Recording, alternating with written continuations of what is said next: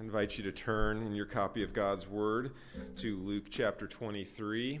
If, you, uh, if you're just coming straight from work, I would encourage you to grab the Pew Bible. It is page 884 this weekend, where so much of our Christian faith is embodied and felt by the body. It feels appropriate to feel the physical pages in front of us. It's page 884, Luke chapter 23.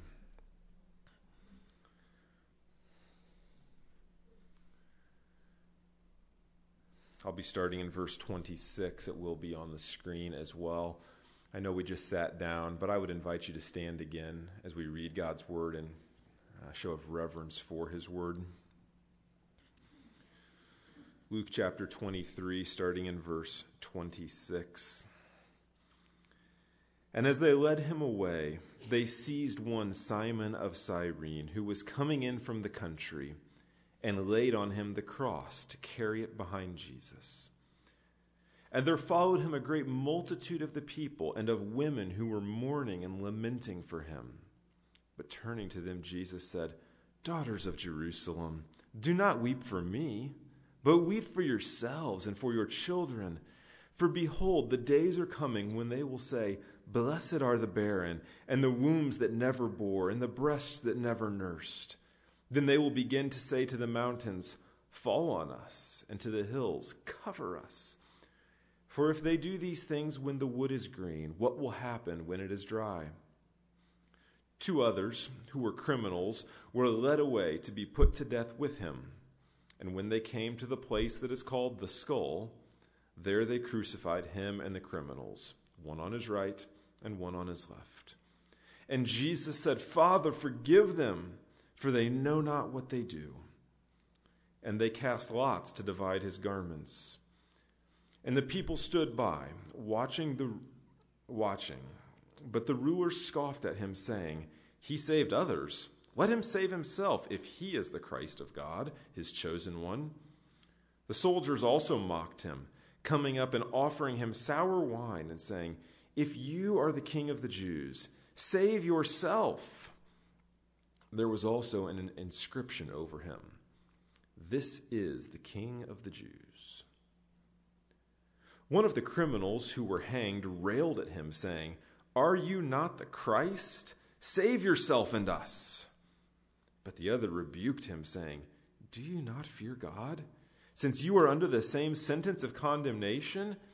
And, and we indeed justly, for we are receiving the due reward of our deeds. This man has done nothing wrong. And he said, Jesus, remember me when you come into your kingdom. And he said to him, Truly I say to you, today you will be with me in paradise. It was now about the sixth hour, and there was darkness over the whole land until the ninth hour, while the sun's light failed. And the curtain of the temple was torn in two. Then Jesus, calling out with a loud voice, said, Father, into your hands I commit my spirit. And having said this, he breathed his last. Now, when the centurion saw what had taken place, he praised God, saying, Certainly this man was innocent. And all the crowds that had assembled for this spectacle, when they saw what had taken place, returned home beating their breasts. And all his acquaintances and the women who had followed him from Galilee stood at a distance watching these things. This has been the reading of God's word. You may be seated.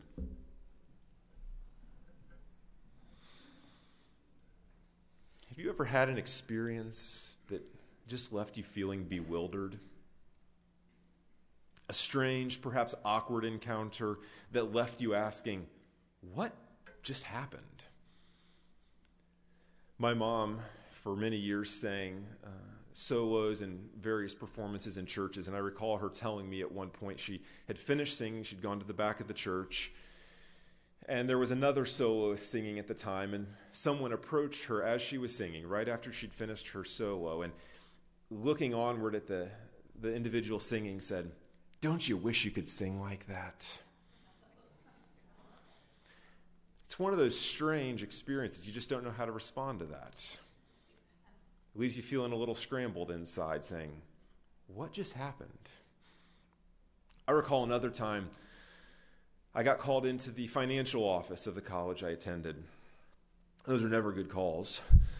So I approached with a, a degree of fear and trepidation of what news they would deliver to me. As I made my way in, I, I had a seat, and the, the vice president of um, finances laid out my state, what had been paid through scholarships, what through payments we'd made, and what my remaining balance was. And then he said, An anonymous donor has chosen to come in and pay the remaining balance for you. You don't know a thing. A completely different kind of experience for me, and yet one that felt left me feeling a bit scrambled on the inside and saying, What just happened? The emotional tug was totally different, but it was a equally unexpected encounter. Perhaps you felt that way this very week as you watched the cathedral at Notre Dame burn.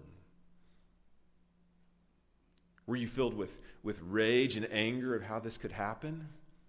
Or with sorrow about a lost icon of culture in the church? Perhaps you, you had a feeling of a, some kind of a, theological musing of the church is the people, not the building, and how should I respond to this? And as that spire fell, you're left asking, what just happened in front of our eyes? See, I think we can all relate to these kinds of experiences where we have an expectation, and then when reality occurs, it strikes a radically different chord. Nobody expects to see that building go up in flames in that way. And we find ourselves somewhat scrambled. We find emotions coming out that we didn't perhaps even know were there. We find ourselves, in some cases, compelled to take action, perhaps in defense of ourselves, perhaps lashing out in anger, or perhaps in gratitude. On the very first Good Friday, at Jesus' crucifixion, we find a similar range of emotions being conjured up in the characters who were there. We read about them in Luke 23. And so there's much that can be said on a Good Friday service.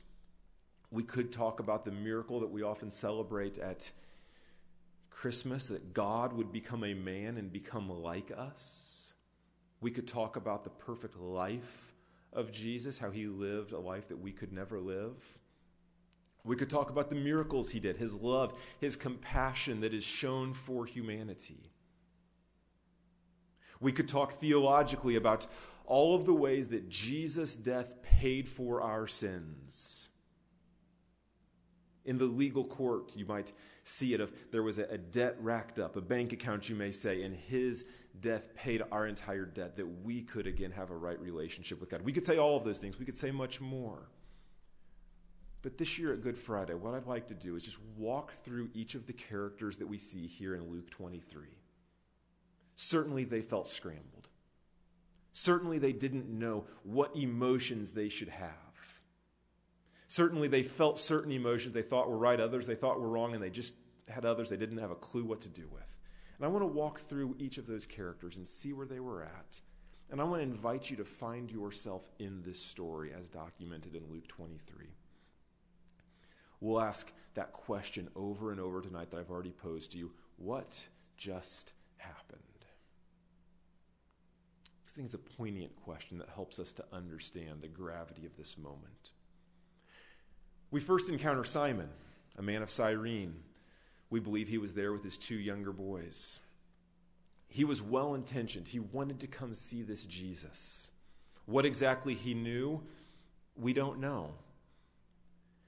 But the language of the text communicates that what he was asked to do was more than he was willing to do.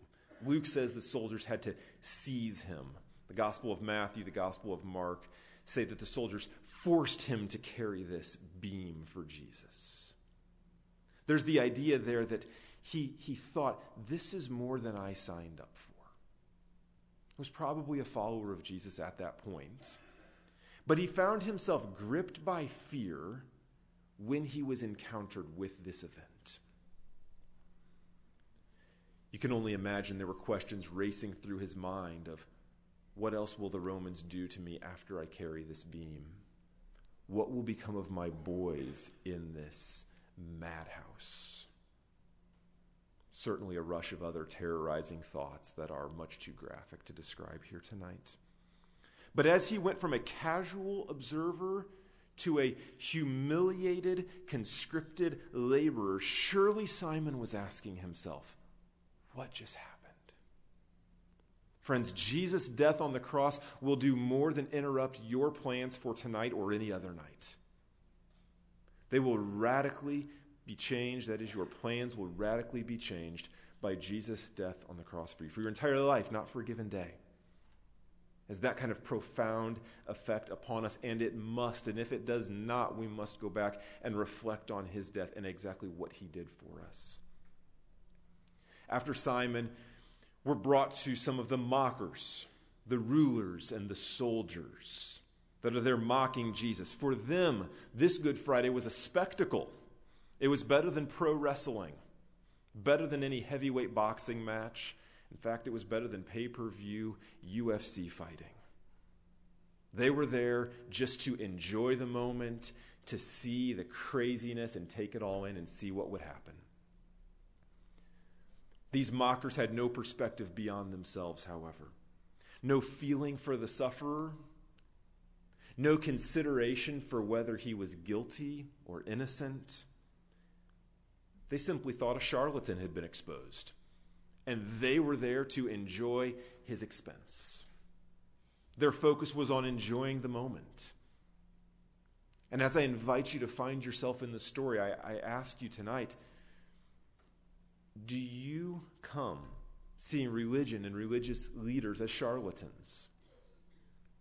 If you do, if, if that's where you're at tonight, let me just affirm you in saying, in many cases, uh, you might even say in most cases, you're exactly right. There's no shortage of religious charlatans in this world that are out to make a buck and gain on your back and expand their platform. Certainly, the same could be said of many religions on the whole man made religions that put man at the center instead of God. But would you consider the following? Just, just consider this for me about religion. That we have more evidence for Jesus Christ than we do any other figure in ancient history. This is no man made hoax. This is documented history. And we have stronger evidence for the Bible than we do for any other document in ancient history. See, there's no shortage of man made religions. But my hope is grounded in this. And the reason you should listen tonight is grounded in this Christianity is found in historically testable events with a mountain of evidence to support them. This really happened. And if you feel that religious leaders are just a bunch of charlatans, would you consider the following? That if the Bible is actually God's Word, that the God of the universe that made, has made everything, if He has actually spoken to us, and we can open this book and see what He has said to us, we must listen. I'm not asking you here to listen to me, to give to this church, to build my social media platform. No, I'm saying the God of the universe has spoken, and we must listen. But on that very first Good Friday, these sacrilegious mockers, they had their world turned upside down because as they were enjoying the moment, and they were making a mockery of this man being led to the cross for a gruesome death. Just imagine the confusion when the sun went dark at high noon and it stayed dark until 3 p.m. Imagine their confusion when the curtain in the temple, a 30 foot tall curtain, four inches thick with material, is ripped in half from the top to the bottom. Imagine their conversation over drinks that afternoon. Certainly, some continued to mock and they were unfazed in that way. But perhaps a few took the events to heart. But without a doubt, every single one of the mockers were left that afternoon asking, What just happened. Next, we come to the first criminal, an angry sufferer, we might call him. In this moment, he didn't see who Jesus was. He saw Jesus as a genie, and he wanted to press the eject button on this spot in life. Most of us don't really want to identify with this criminal for pretty obvious reasons. But let me just ask you a couple of questions that may point out some ways that you're more like this criminal than you want to think. Like this criminal, do you merely run to Jesus when you want something? Or do you merely run to him when you want bad things to stop?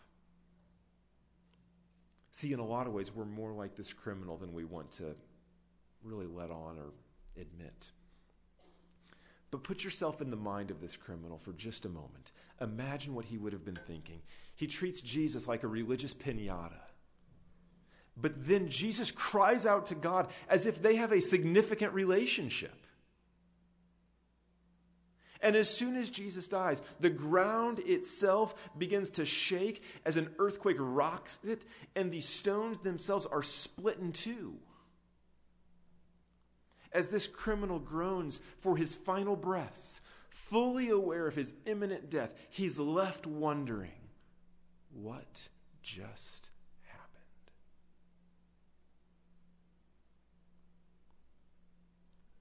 The next group I want to look at is actually from a bit earlier in the passage. It's the, the women of Jerusalem that were wailing as Jesus passes by. Now, some think that these are followers of Jesus. Odds are they were not. In the, that culture, what you would have is at the, the death or some kind of tragic event, there would be paid mourners that would come to sort of set the mood and the tone uh, for that following. So these were probably um, paid mourners who were there, but they nevertheless understood there was a tragedy going on. They saw what was happening in front of their very eyes. They were well intentioned yet misinformed. Like I said, they thought this was a tragedy, and their focus was on showing the right emotion, doing what was perhaps culturally expected. In some ways, the women were exactly right. This was a tragedy, but it was a far greater tragedy than they even knew. It was a tragedy of cosmic proportions. Think about this with me. When we track all the way back to the beginning of the Bible, in Genesis chapter 3, we find Adam and Eve in the garden, and we find them rebelling against God's plan. And when they rebel, in the fall of man, what we find is a curse being placed on this earth that is the root of all the brokenness, all the despair, all the hurt that we find. And one specific result of that curse is that thorns would be produced by the ground. It would make things difficult. These are thorns that would choke out life. Thorns that for anyone that would dare come near that thorn and that plant would demand death of the intruder as a means of self preservation. But in John chapter 19, we read of Jesus taking on a crown of thorns. And the literal thorns that we brought by our disobedience, he took on. And those thorns that demanded death and choked out life, he put them on his head and forced them in so that the capillaries would explode and blood would be pouring down his face. You see, the thorns he wore were our thorns. And it was a crown of a king who wouldn't tax you, but a king who would pay your taxes. It was the crown of a king who didn't take your stuff for his good, but gave you his stuff for your good. The crown of a king who didn't punish you for your wrongdoing, but he himself took the punishment for your wrongdoing. This is not the narrative we expect, but it is a tragedy that these women saw, and it was a much greater tragedy than they realized. But they didn't see this, they didn't see it. I'm going to read back from verse 28 to highlight what Jesus says here, because his response is, is one of the more shocking responses in this narrative. You just see it. He's walking by, the women are wailing for him. And his response is very bizarre if we take it at face value. Read verse 28 with me. But turning to them, Jesus said, Daughters of Jerusalem, do not weep for me, but weep for yourselves and for your children. For behold, the days are coming when they will say, Blessed are the barren, and the wombs that never bore, and the breasts that never nursed.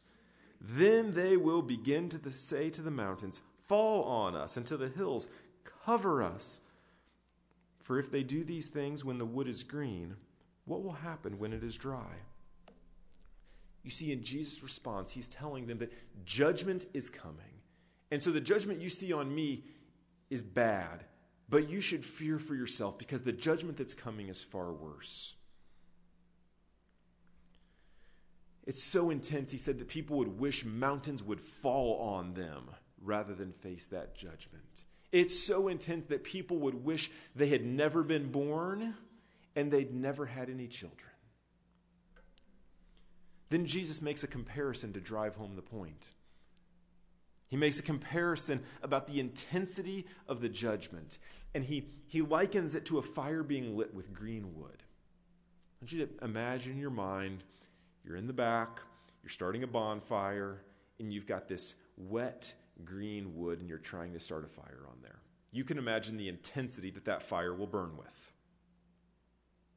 Jesus says, that's the level of intensity of judgment that I'm seeing right now compared to what's coming for you. Now, mind you, at this point, when Jesus says this, this is not the beginning of his beatings. This is where Jesus, the judgment he's faced to date here, he's been beaten with wooden rods, similar perhaps to baseball bats. Then blindfolded, and the Roman soldiers come and punch him mercilessly in the face while he's blindfolded. And then they flog him Perhaps you've heard about these floggings, a cat of nine tails with shards of bone and glass and other just devastating items that are meant to inflict as much pain as possible and expose as many internal organs as possible. Oftentimes, the criminals would die from this flogging before ever reaching the crucifixion. He then endures that. He's then given this hundred pound beam on his back to carry to his crucifixion. And as he's going, he stumbles, he falls. Simon of Cyrene is helped, or comes and helps and carries the beam. This is where people say no longer, Who is that? But they cease to recognize him as a man and say, What is that? And here Jesus says, This is like fire being lit on green wood compared to what's coming.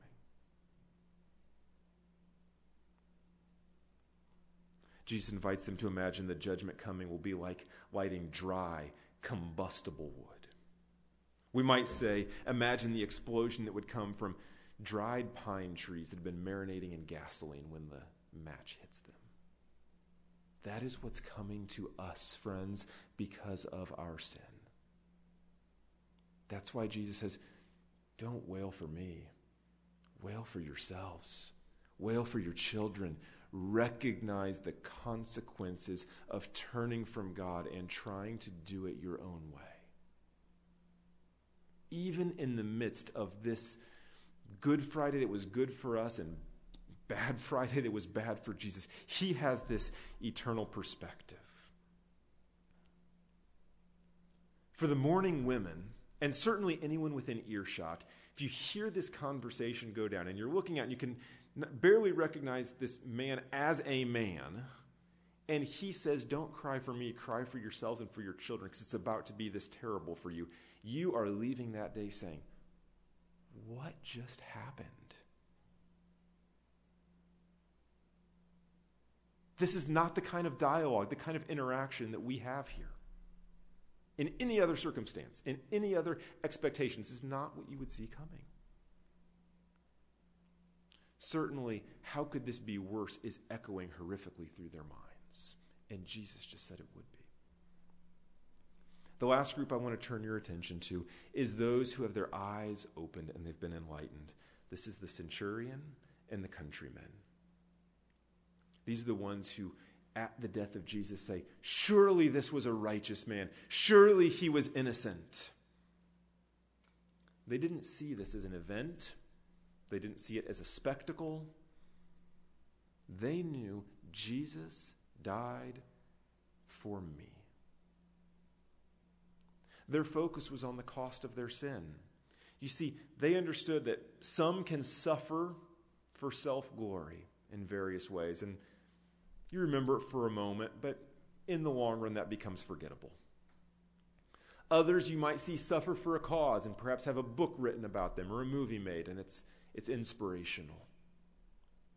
But Jesus, he didn't just suffer, he went beyond the worst suffering we can imagine. He actually died, and not for self glory in a contorted sort of sense, not for a cause, but for you. And that's not forgettable, it's not inspirational, that is transformational. That will change your life to know that He died for you. These people, the centurion, the countryman, they knew what John Stott famously said that before we can begin to see the cross as something done for us, before we can see that, we have to see it as something done by us. That it was our sins that nailed him there, that put him on that cross. You see, Jesus' death wasn't just for you, it was by you and by me. We started the night by reflecting on events that leave us asking, what just happened? And at Jesus' crucifixion, here's what happened. Let me state it in as simple of terms as I can. Jesus died on the cross, not as a spectacle to bring a crowd, but as a sacrifice to bring a response. It was not a spectacle, and the goal was not to bring a crowd, but it was a sacrifice, and it was meant to bring a response. And the second criminal is the one we've not talked about yet, who said, Jesus, remember me when you enter your kingdom. Good Friday was not good for Jesus, but because it wasn't good for him, it can be good for you. It can be good for me. So I ask you tonight will you respond to him? Have you given your life to him? Which of the two thieves that stood or were nailed on either side of him are you more like? Have you cried out to him and recognized and admitted and confessed that your sins put him on that cross? And that the only way to find forgiveness and a right relationship with God is through putting your trust in his death on that cross. If you've not done that, will you tonight? He died for you.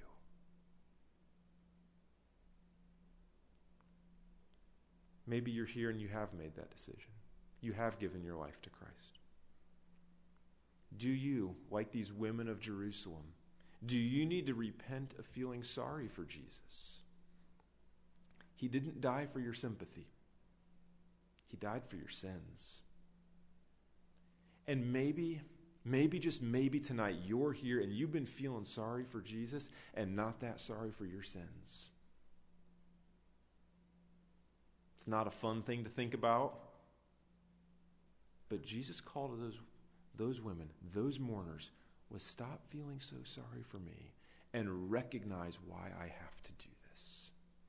Recognize what has put me here and be sorry for that.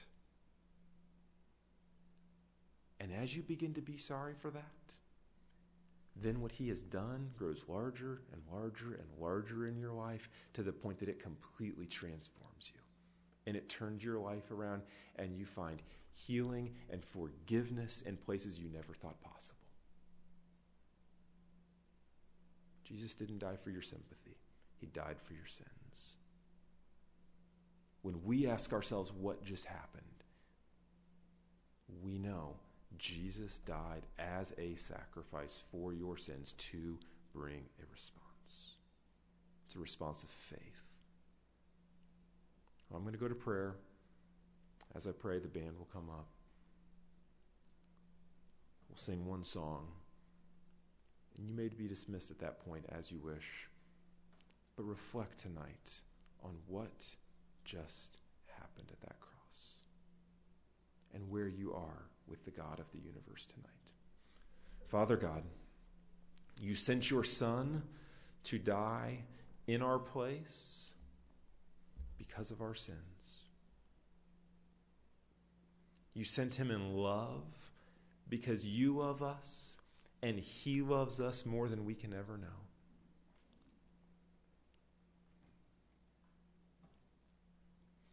This Good Friday, God, we ask that you would, by your Spirit, help us to reflect. Help us not to be distracted.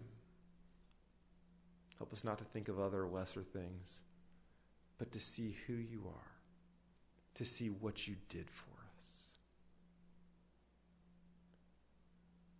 and to respond in faith. We pray this in Jesus' name. Amen.